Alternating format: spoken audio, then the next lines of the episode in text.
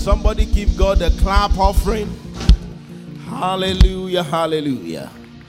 You may please be seated and you can look to your neighbor and smile to them. Say, Look at what God is doing.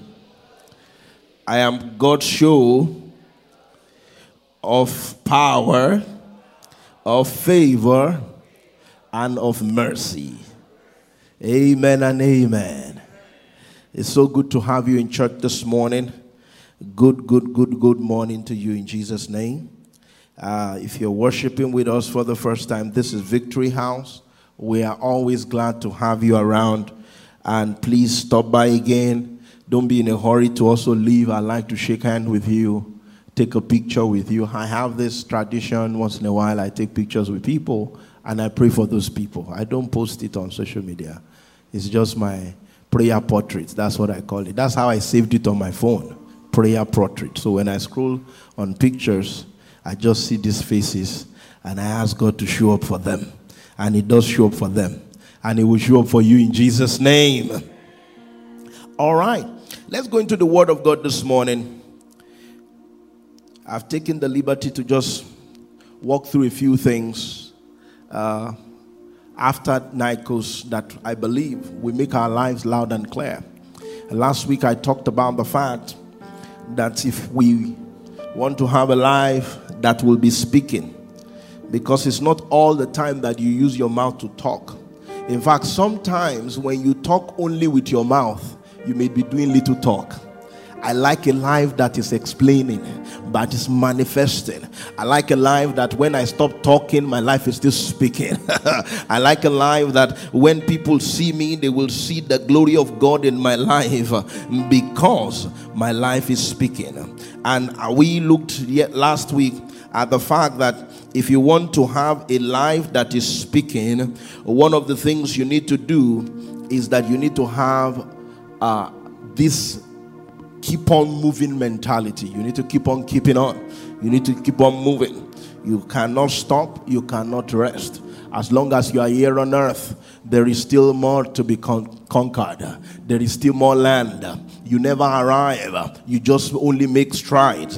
And this morning, I want to look at something else that I also believe will make our lives loud and clear. In fact, I believe this is the original purpose of God for us. And um, he wants us our lives to look like this. And i have tagged it what i call god's everyday people. God's everyday people. God's everyday people uh, i'll take for a text this morning first peter first peter chapter 1 uh, chapter 2 and verse 9 first peter chapter 2 and verse 9 the bible says but you First Peter chapter 2, verse 9, not 1 verse 2. First Peter 2 9. It says, But you are a chosen generation, a royal priesthood, a holy nation, a peculiar people, that you should show forth the praises of him who has called you out of darkness into his marvelous light. This is the manifesto of God for you is a manifesto of God for me. This is who God has made us. And you see, the, this manifesto is not something that God just cooked up quickly. It's not something that now happened after the fact. This was always the agenda of God. This was always the plan of God. In fact, when God was speaking to Moses in Exodus 19 and 6, uh, Exodus 19 and 6, uh, uh, God was telling Moses that you will be a kingdom of priests, similar thing as royal priesthood. God was telling Moses that I want to make Israel a kingdom of priests. So every time God has people to himself, is agenda is to make them kingdom of priests. His agenda is to make them a peculiar people. His agenda is to make them a holy nation. His agenda is to make sure that these people they will show forth his glory. Uh, in other words, these people will live a life that is loud and clear. These people will have a life that people will see their lives and they will know about God. People will see their lives and want to talk to God. And ladies and gentlemen, if there was ever any time in the history of mankind where we need to uh, be people who our lives will speak rather than our words, it is about now. There are many statistics out there of how many Christians we have. And the statistics are very high, especially in the United States. Many people say they are Christians on paper, but not many people are living as Christians. So God wants us to be His own people every day. The reason why it feels like there are not so many of us is because the few of us are not living the way God wants us to live. We are not God's everyday people everywhere we find ourselves. And so this morning, God wants you to answer the question Am I God's everyday person? Am I God's everyday person when I go to work? Am I God's everyday person when I when I stay at home? Am I God's everyday person uh, in my family? Are there people in my family if they don't have opportunity to read the Bible and they see me, they will be able to know that there is God? Are there people that if they they've read the Bible and they have question mark, uh, my life will be an explanation of their question mark.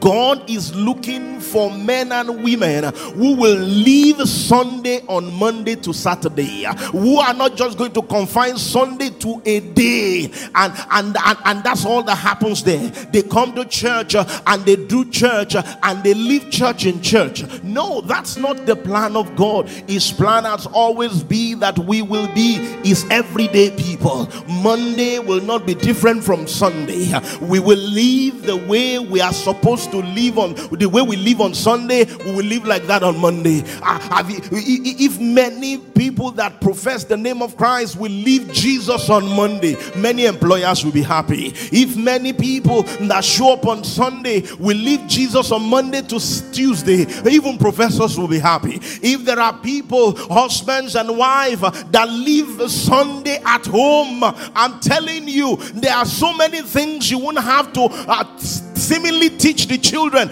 They will see it because they will see a living example.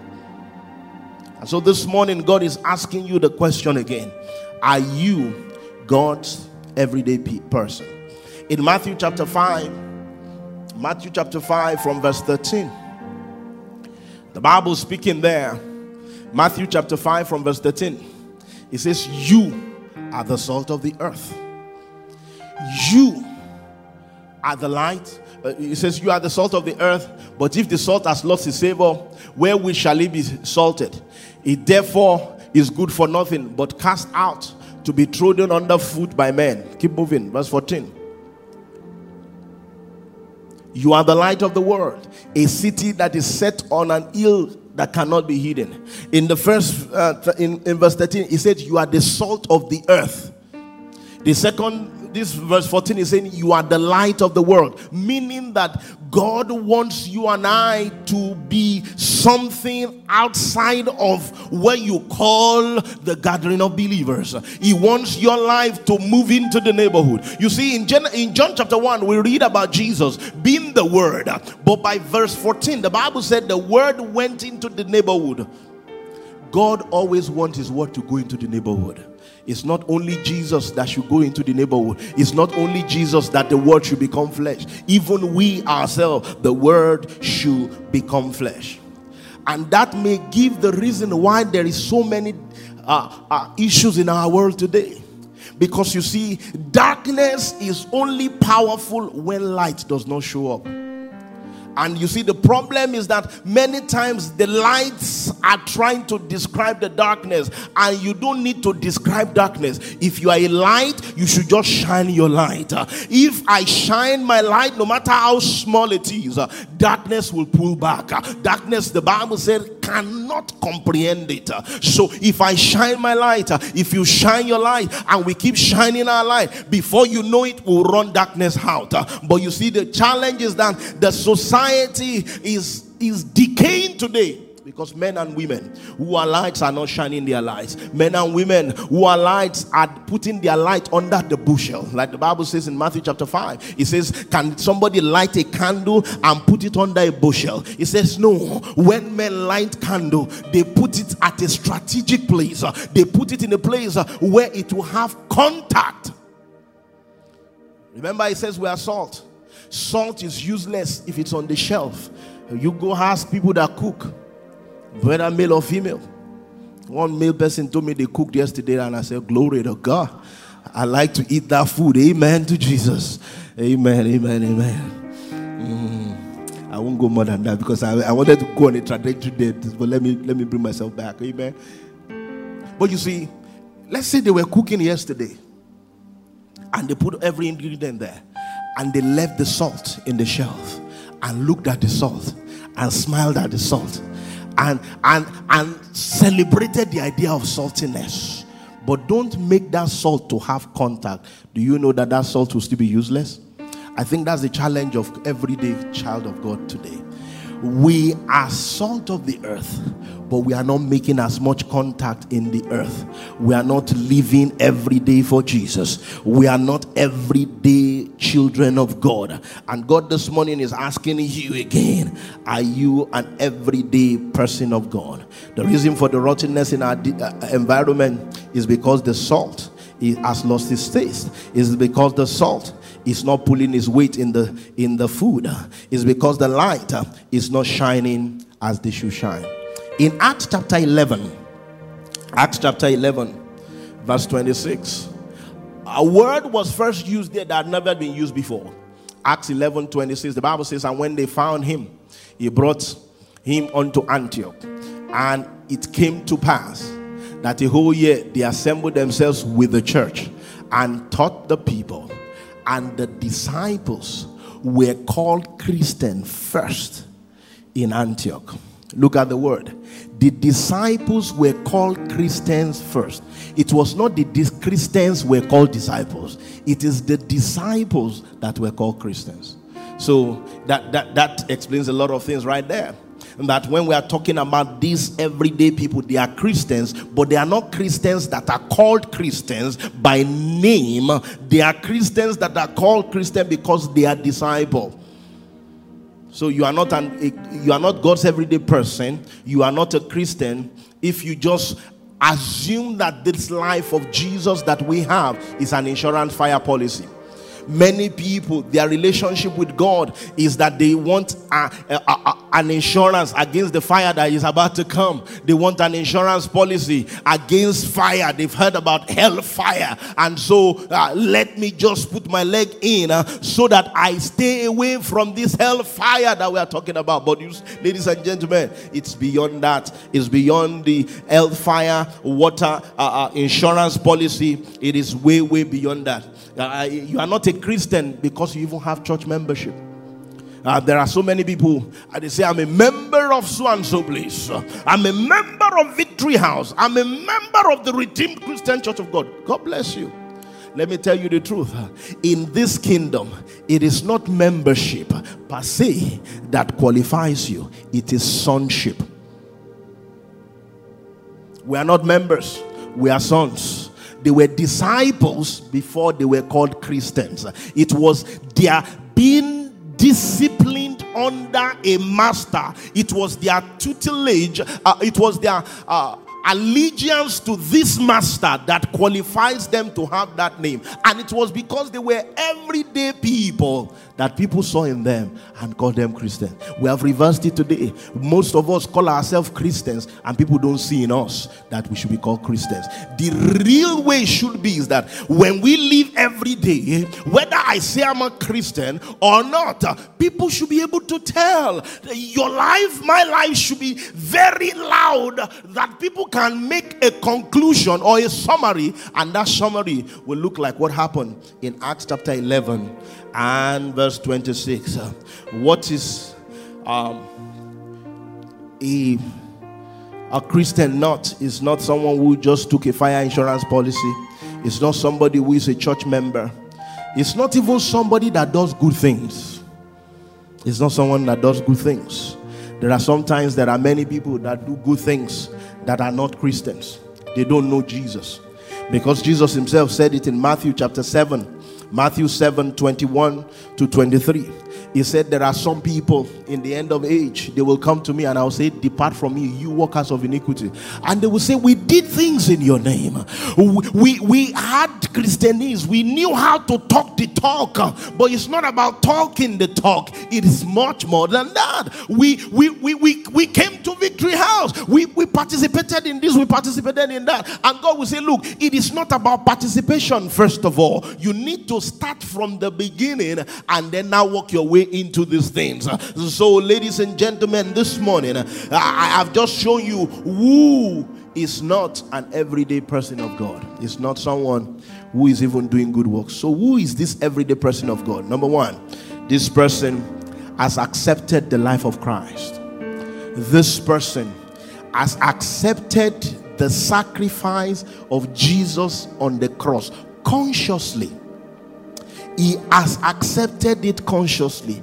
They didn't accept it for him. It was not a third party relationship. It's not the grandson of God. God does not have grandchildren because your father was a member. Then I am also. No, there's no transfer membership.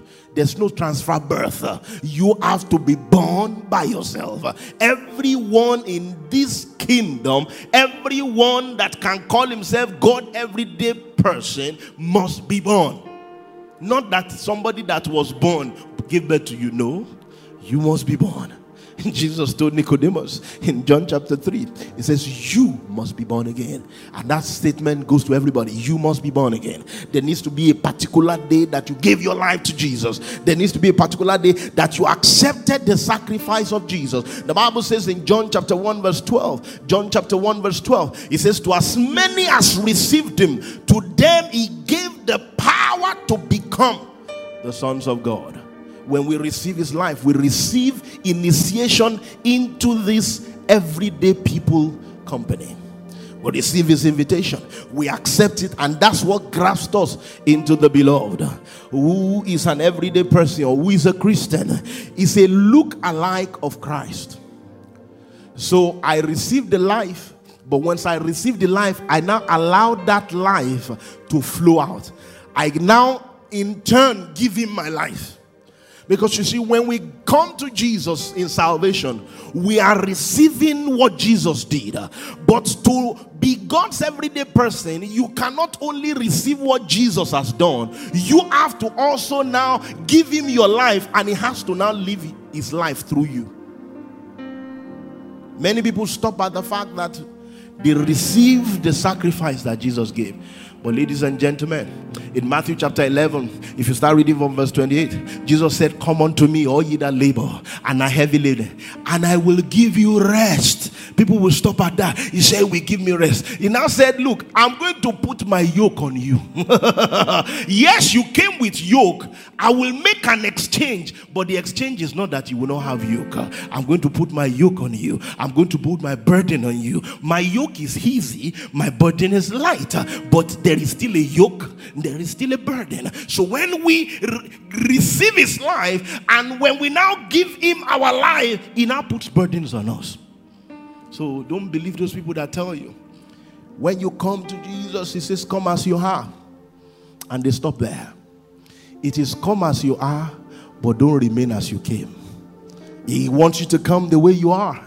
but, ladies and gentlemen, your coming to Him will never leave you the same. Nobody came to Jesus and left the same. Nobody came to Jesus and remained the same. Peter came to Jesus, he became much more than that. Peter that was doubtful, Peter that was timid, he became a rock, he became a very solid guy. It was this same Jesus that Saul of Tarsus came to, and before you knew what was going on, God turned Saul of Tarsus to the man we popularly call Paul today. And this guy became a staunch uh, apostle of Jesus Christ uh, because what Jesus done is that he takes people and once they allow him, he lives his life through them.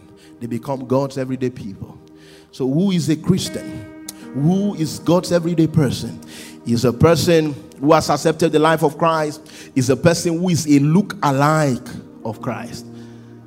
Ladies and gentlemen, if you have received Jesus, the, your, your, your striving should be that I must look like him. Every child wants to look like his father if everything is all right.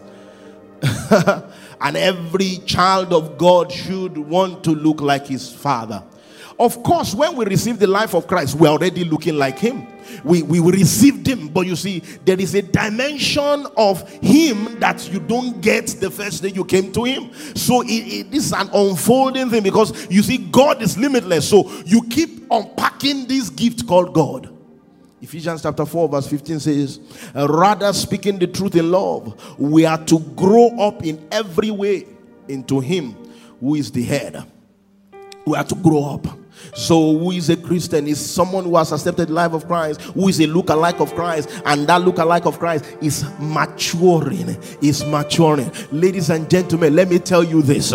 Jesus will take things from you, and Jesus should be taking things from you from time to time. You should not be the way you used to be. There are so many people they celebrate their humanity as if divinity is useless. Let me tell you this if you have given your life to Christ, your divinity should show up more than your humanity. If your divinity is overriding your humanity, something is wrong. You are not allowing God. And this morning, God is asking many of us, He wants to have many God everyday people. Ah, if you used to be very angry, you know, nobody can calm you down. Jesus should be able to take that away. Jesus should be able to affect that. And don't tell me it's my personality. There is no personality that uh, that anger anger supports. There's no personality like that. There are yes, there are people that can be a little more animated and aggressive. Some of us can talk like this and all of that kind of thing. But Jesus can still work with you. You can raise your volume, but you can be calm. You can you can be bold as a lion, but still as gentle as a dove. That's what the power of Jesus, if you allow him, that's what he will do in you. So don't be making excuses. There are so many people, they have made a lot of excuses. If you say, Why is this? Why are you that? Why are you there? Eh, eh, they, they, they give the excuse. Eh, it's because of how I was. Is that, that that's just me. Let me tell you the truth. If you give your life to Christ, if you allow that life to walk through you, there is no you in the human sense that he cannot overcome. I have seen God overcome very serious hunger. I have seen God overcome it in the life of people. I have seen people who are so very hardened because they allowed this life of Christ to flow and in through them. Uh, these people are now so soft, uh, so to say, people that there's nothing you could do that they would even even cry. But now any simple thing, even singing songs, these people are crying. Why? They have allowed the life that is in Jesus to have effect on them. And one of the ways you do that is just stop making all these excuses. Stop making excuses. If the word of God says it, I will comply myself to the word of God. I will not excuse myself out of it. There are so many people who say, We are all human beings. Don't you know that we are all human beings? Let me tell you the truth and hear you very clearly. There are people that are not falling for the thing you are falling for. There are people that the thing that you are complaining about and you are saying that it's just it's just human, it's just normal, it's just uh, uh, to, to, to hear is human. Yes, we know to hear is human, uh, but to grow up is also human. there are humans that grew up. The Bible said Jesus was born a baby and Jesus grew in wisdom, Jesus grew in stature, and that same Jesus that grew in wisdom and stature, that same Jesus is now living on the inside of you. So you should grow in stature. So you should grow in wisdom. So it you don't have to be where you were yesterday. So stop making excuses. Because anybody who is a look-alike, who is a God's everyday person, must be a look-alike of Christ. Who is a Christian? He has accepted the life of Christ. Is a look-alike of Christ. He is a man and a woman that obey instructions from God is a man and a woman that obeys instruction from God. Ladies and gentlemen, we don't get to do anything we want to do. Really, does anybody get to do anything they want to do? No. Even in this earth, America is called the land of liberty. Yesterday, I went to a court, you know, not something criminal, but I went there. And I saw this guy, the guy put his pants here, was uh, making so much noise and all of that kind of thing. And then somebody called him one lady with very gentle voice because he was talking to somebody on the phone Very simple voice. Hello, sir. Have you filled out this? He said, Yes, ma'am. Because he noticed that that woman was one of the people in the court. He, he, and I know that ordinarily speaking, if the court situation was not involved, this guy wouldn't answer that guy. You know, I mean, don't say I'm stereotyping this guy, but he didn't look like somebody that will answer anybody. But even in his state, you know, like people say, it's a free world. This America is the land of the free. You know, I'm sure the guy knows all of that. Um, but he understands that in that court, if he exercises freedom too much, very soon he will be in a jumpsuit. Amen to Jesus. or he, be, he will be one uniform or the other that he does not really like. and then he will be seeing himself through some columns. and he will know that uh, liberty is confined within some instructions. Why does he have to, you know, organize himself there? Because there are instructions that even him, he understands that the constitution makes it that some of these kind of people you respect them. Ladies and gentlemen, if you are a Christian, if you are a child of God, God's instructions are not opinions, they are not suggestions, they are commands, and you have to obey them. If you are a Christian, you must obey the command of God. Uh, is it easy sometimes? Maybe not. Uh, if God says do it, then you do it. If I read it in scriptures, then I do it. Uh, there are so many things happening in our generation now. Every now and then, people want to explain away scripture. I think it was somebody that the other day that was somebody was talking to him, and the guy said, "You said this scripture does not mean this." Why does this scripture not mean this? He said, well, if you look at the other, uh, the root word, the Greek word, the Hebrew word, he said, so why doesn't the Bible just say what he wants to say in plain English? Ladies and gentlemen, if you read it in plain English and it says don't do, don't do. If you read it in plain English, it says do do. These explanations that sometimes we give around some of these scriptures, it is because we want to escape them. The word of God says, uh, if you are a believer, if you are a Christian, there are some things you need to do, uh, and there are some things you need to adhere to, and one of them is the instructions of God. The Bible speaking in uh, um, John chapter 8, John chapter 8 and from verse 32.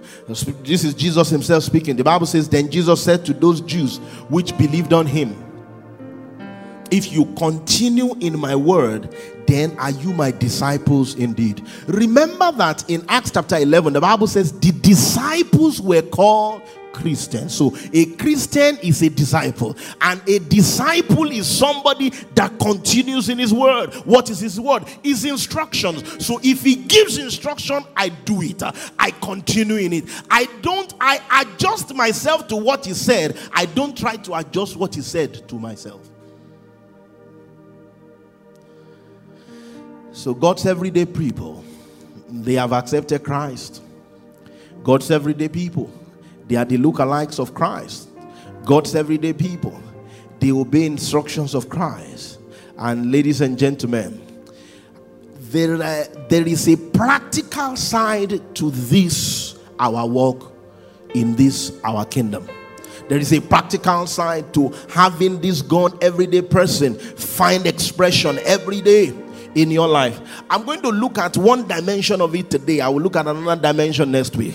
There is a practical side so that people can recognize you as children of God. Ladies and gentlemen, uh, more now today than ever, God needs many people to stand up for Him. God needs many people to be ambassadors for Him. God needs many people who will not profess Christian but will live as Christians, uh, who will not use words to describe themselves as Christians, who will not just have the label of, of Christian, but who will live out this Christian life. And I want to divide it into two. I want to look at it from the point of the root that brings the fruit. The root that brings the fruit. So there is the fruit of this practical side of this everyday uh, people of God, uh, but there is a root to this fruit. Uh, and what is this root? The root is love. The root that brings the fruit. I'll talk more about the fruits next week. But the root that brings the fruit is love. For what, what, what do you need to know and need to understand and need to key into into in this word called love? You need to know and embrace his love for us. In First John chapter 4, verse 16 First John chapter 4, verse 16, the Bible says, We have known and have believed the love God has for us. You need to understand the route for you to practically live this Christian life is that deep inside of you, you must let the love of God, you must allow love to find the fullest expression. Because when love shows up, uh, many other things will show up. Uh, because you see, you can combine and condescend all the thou shall not, thou shall this of Exodus 20 into one word love. Love God, love people. Somebody came to meet Jesus. They were asking him in Matthew 22, uh, What's the greatest commandment? And Jesus said, Look, look, look, look. I can condescend it into this uh, love for God and love for people. And love for God, first of all, starts from this point. It starts from the fact that you know and believe that the, lo- the love God has for you. Every time you want to grow your roots in this, our faith, uh, you need to receive the love of God afresh. You need to understand how crazy God is about you. You need to understand how much God is in love with you. The Bible said uh, in Romans chapter 5, verse 8, uh, it says, God commended his love towards us when we were still sinners. That was when Christ died for us. In John chapter 15, verse 13, the Bible says, Greater love has no man than this, that a man should lay down his life for his friends. So if Jesus laid down his life for me, he loves me so much. It is the root. If you if you keep this at your at the back of your mind, if you allow God to renew your mind every day with this, it will affect your behavior. It will affect how you treat things because you understand the gravity of his love for you. I'm reminded of this story. There was this young man several years ago. He was in the slave uh, uh, trade camp uh, and he had proposed in his heart uh, that any slave master that buys him, that person was going to waste his money. He had decided that if anybody buys him, that person has wasted his money. And so there was this man that bought him, and in his heart he was saying, Oh, this is a bad deal. This is a bad market. And when he got to the home of that man, he told the guy, He said, Before you go too far, I have I am going to die a free man. I will not be a slave. And the man smiled. I didn't buy you to be a slave, I bought you to go free. when the man heard that, he said, You mean you didn't buy me to be a slave? He said, No, I didn't buy you to be a slave. I bought you to go free. The man said, You know what? I will work for you. My children will work for you. Everybody in my generation will work for you because there is something about love. Love compels some kind of action. And ladies and gentlemen, if you understand how much love God has for you, oh my God, it will radicalize your world, it will change your world this love that we talk about is not a nursery rhyme, it's not something that we just sing about. The Bible calls it in Jeremiah 31 3. Jeremiah 31 3 that it's an everlasting love. This love lasts forever. Have you used a battery before that runs out? This love does not run out. Think of a phone that never needs to be recharged. Think of a, a, a battery for your remote that never needs to be recharged. It's always on that's what the love of God is. Ladies and gentlemen, when you mess up, that love has not gone down. When you did well, that love is still there. You need to be conscious of this. You need to believe it and you need to receive it. Ladies and gentlemen, can I tell you the truth? Many times Christians they don't receive the love. They receive it the first day they give their life to Jesus, and after they give their life to Jesus, they now live the love as if no, now that I have given my life to Jesus, I have to pay for my sins. No. no. The love, the sacrifice he gave you then is that is still that same sacrifice that will keep you to keep moving on. So you have to keep receiving the love every now and then. You have to keep receiving the love every now and then. When you fall short, uh, receive the love uh, um, by asking for his forgiveness. Don't be like the second prodigal son the first prodigal son went out, spent the money anyhow. The second prodigal son did not go out, but was still spending the love anyhow. He was not receiving it because you waste, not because you only use anyhow. You can also waste when you don't even use at all. There are so many people that are wasting the love of God. They've not received, they've not believed it. They feel like it is too good to be true. After all I have done, yes, this love is still for you. So receive it now, when you receive it, like that slave guy, you will now show it. So the love he has for you is the foundation. Then you now have to reciprocate with the love you have for him. Ah, if you receive it very well, you will be like that slave. If you understand the magnitude of the love of God, you will not be emotionless. You will not be actionless. You will respond. A love like the one God showed us, if we understand it, you will respond. And this morning, God is saying, You should respond. He's asking you to respond because His love for you is very great. But you now have to love Him you now have to show him love in first john chapter 4 verse 19 first john chapter 4 verse 19 the bible says we love him because he first loved us yes his love was the first thing but it now precipitates or demands a reaction. We have to love him too. We don't only love him when we say, I love you, Lord, in singing. That's part of it. We, we don't only say, I love you, Lord, uh, uh, when we write it on our paper. That's part of it. Or in our books, in our Bibles. Uh, that's part of it. We love him when we obey his commandment. Love for God will show up in you keeping his commandment in John chapter 2, the Bible was speaking concerning the, uh, the, the, marriage at Cana of Galilee. And the Bible said, Jesus told, uh, Mary told the disciples something. He says, Whatsoever he tells you to do, do it. That is love. Whatsoever he tells you to do, do it. Don't argue. Don't don't don't excuse yourself. Don't even say the other people are not doing it. If you understand that he loves you and to show that you love him, you do it. You do it. Because you even understand that anything he's telling to do is not really for him, it's for you. Have you ever noticed and have you ever thought about it? There is nothing really God is telling us to do that is really for him. What will you do for someone who already has everything? What will you give to somebody who gave you, even you yourself? Because you didn't know that there was a you until he gave you you. If he didn't make you, you would never have known that there was a you. Who would have known that there was a world in the in eternity past? Who would have known that there is something called heaven and earth? He is the one that introduced you to all of these things. So everything he has, you have, he gave it to you. So we, like Paul said in Acts chapter 17, he says, For in him we move and we have our being. So you need to understand that eh, if this God is telling me something, it is for my own good. It's like a parent telling their children, eat. Is it for the parent? A parent telling their children, read. Is it for the parent? You know, sometimes as children, I don't know about you, I used to think I was reading for my parents.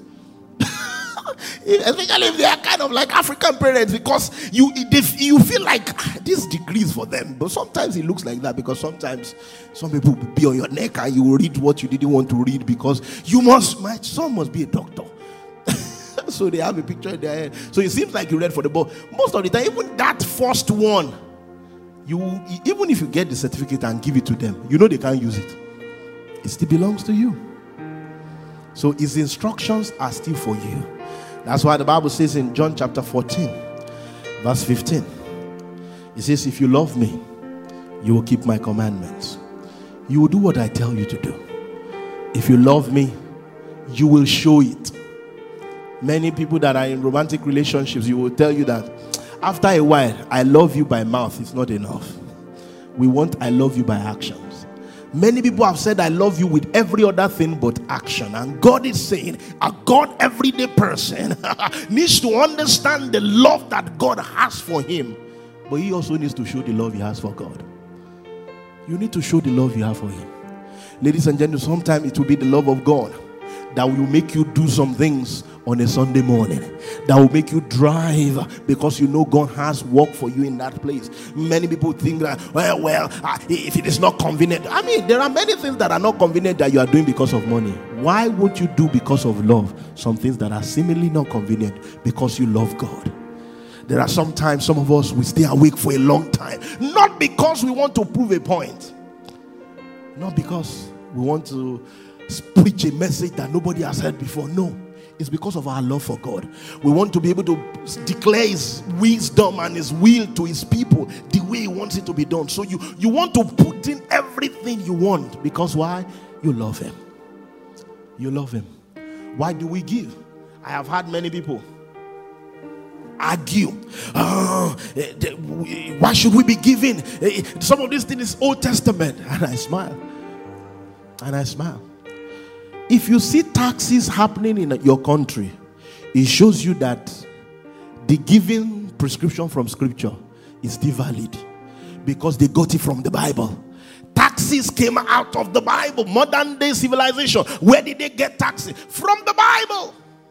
So eh, if we don't argue with the government and you pay tax, and if you don't pay it, it's criminal offense.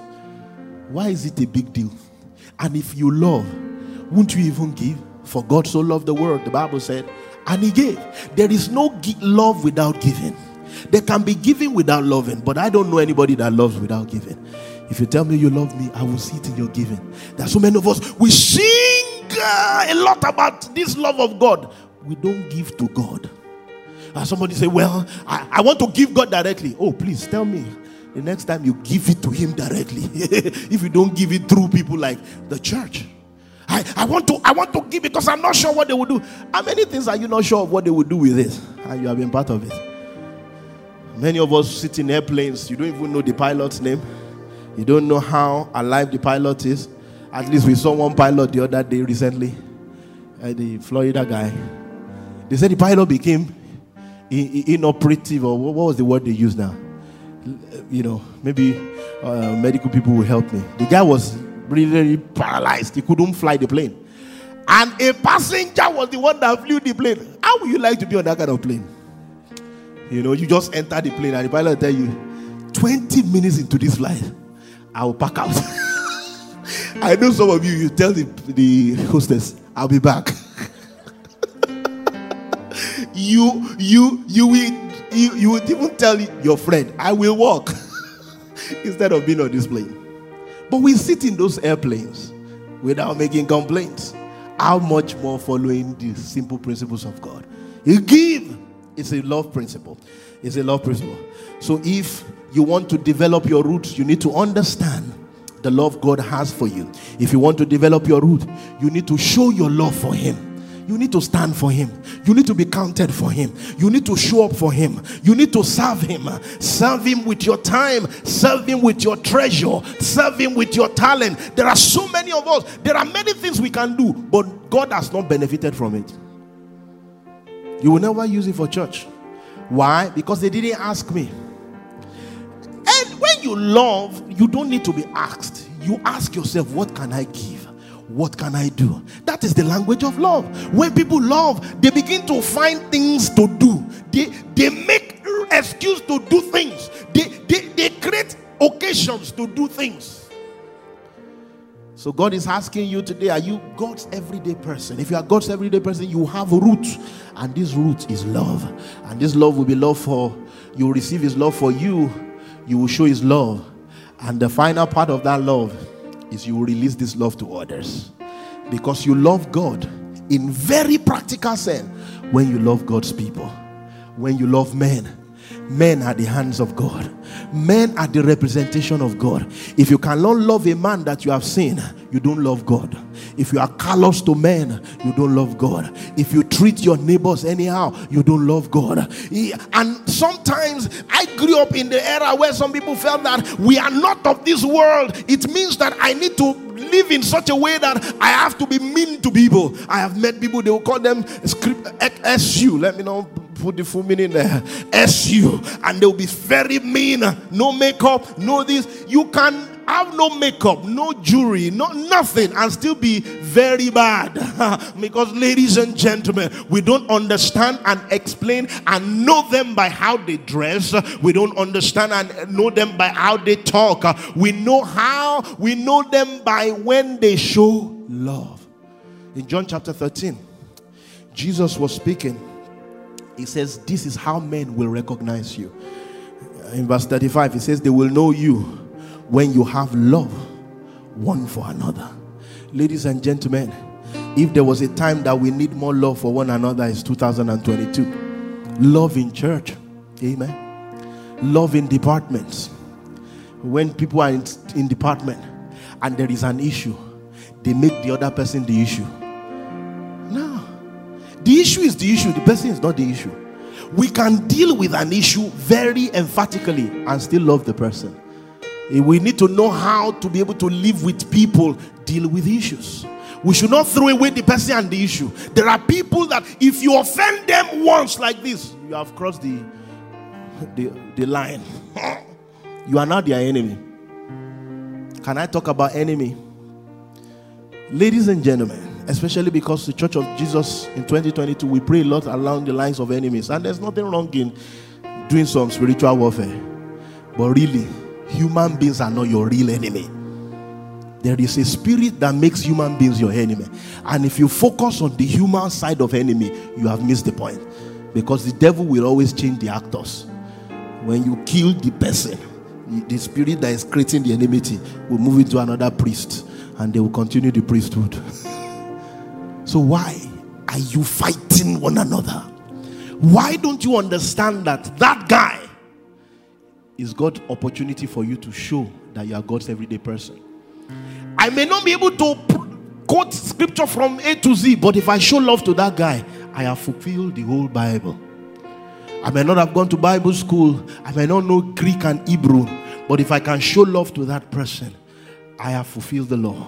I am God's everyday person.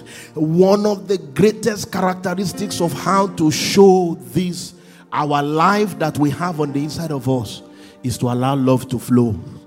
Flow with people you know. The more sometimes people know people, the more intolerant we are to them. We are most intolerant to people that we know, our family members. You talk to them anyhow. The same thing that your wife did, if somebody, some sister in church, not because you are looking at that sister in a funny way, lustfully, just because she's a stranger, she's not very familiar, you treat them kindly. Let me say to you this morning uh, love others mean love others that are also close to you. Can somebody say amen?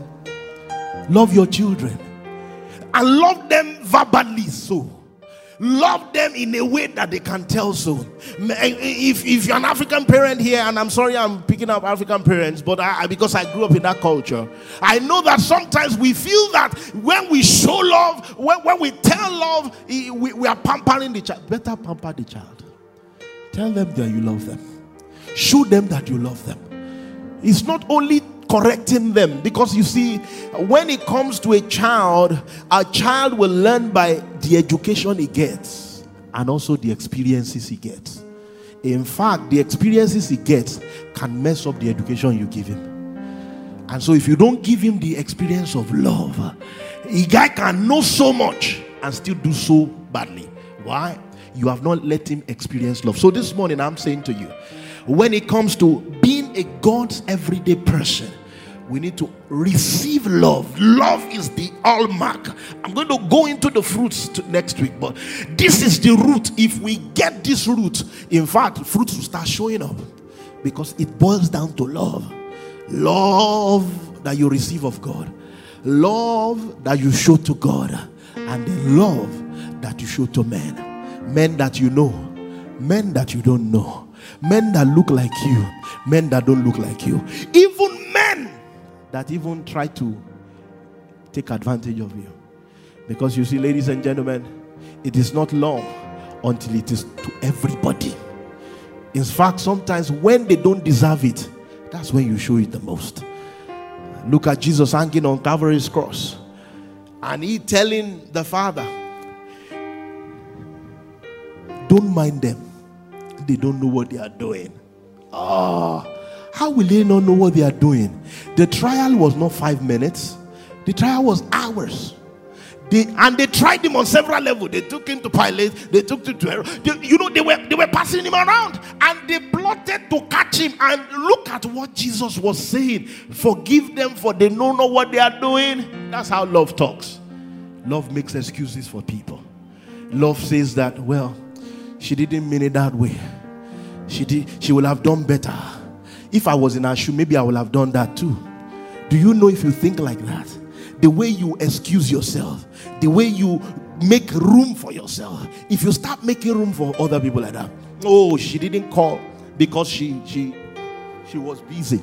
Oh, that didn't happen because this, because that. You are making those excuses so that you can show love. And this morning, God is still asking and looking for men and women who will be walking examples, who will be living examples of His power on earth. These are not people that will just go ahead and raise their volume in the place of prayer. No, they need to just show by action. Uh, there are many times that what our prayer cannot do, our love action will do. In Acts chapter 11, verse 26, the Bible tells us there that love was what made, or the behavior of these people was what made them to be characterized as Christians. And a Christian is God's everyday person. God needs many of us in town today. He wants many of us in schools today. Many of us that will be true to that word and will live out that word in spirit and in truth. In the name of Jesus. I want you to stand with me this morning. And I'm going to close with this scripture that I want us to pray this morning. Ephesians chapter 3. Ephesians chapter 3 and I will read from verse 16. Ephesians chapter 3, verse 16. The Bible says that He will grant you, according to the riches of His glory, to be strengthened with might by His Spirit in your inner man. That means your roots, which is your inner man, will receive some kind of strength. Then verse 17 says, This strength will show up like this. That Christ will dwell in your heart by faith. That you being rooted and grounded in love. And ladies and gentlemen, what the scripture is saying there is this uh, if your roots are in love, uh, it will take care of many things. Uh, many of us need to fix that root this morning. Uh, love for God, love, of God. I believe in the love of God, and I show my love for God and love for others. I want you to speak to God in a minute and tell Him that, Father, in the name of Jesus, that I've been rooted and grounded in love, in the name of Jesus.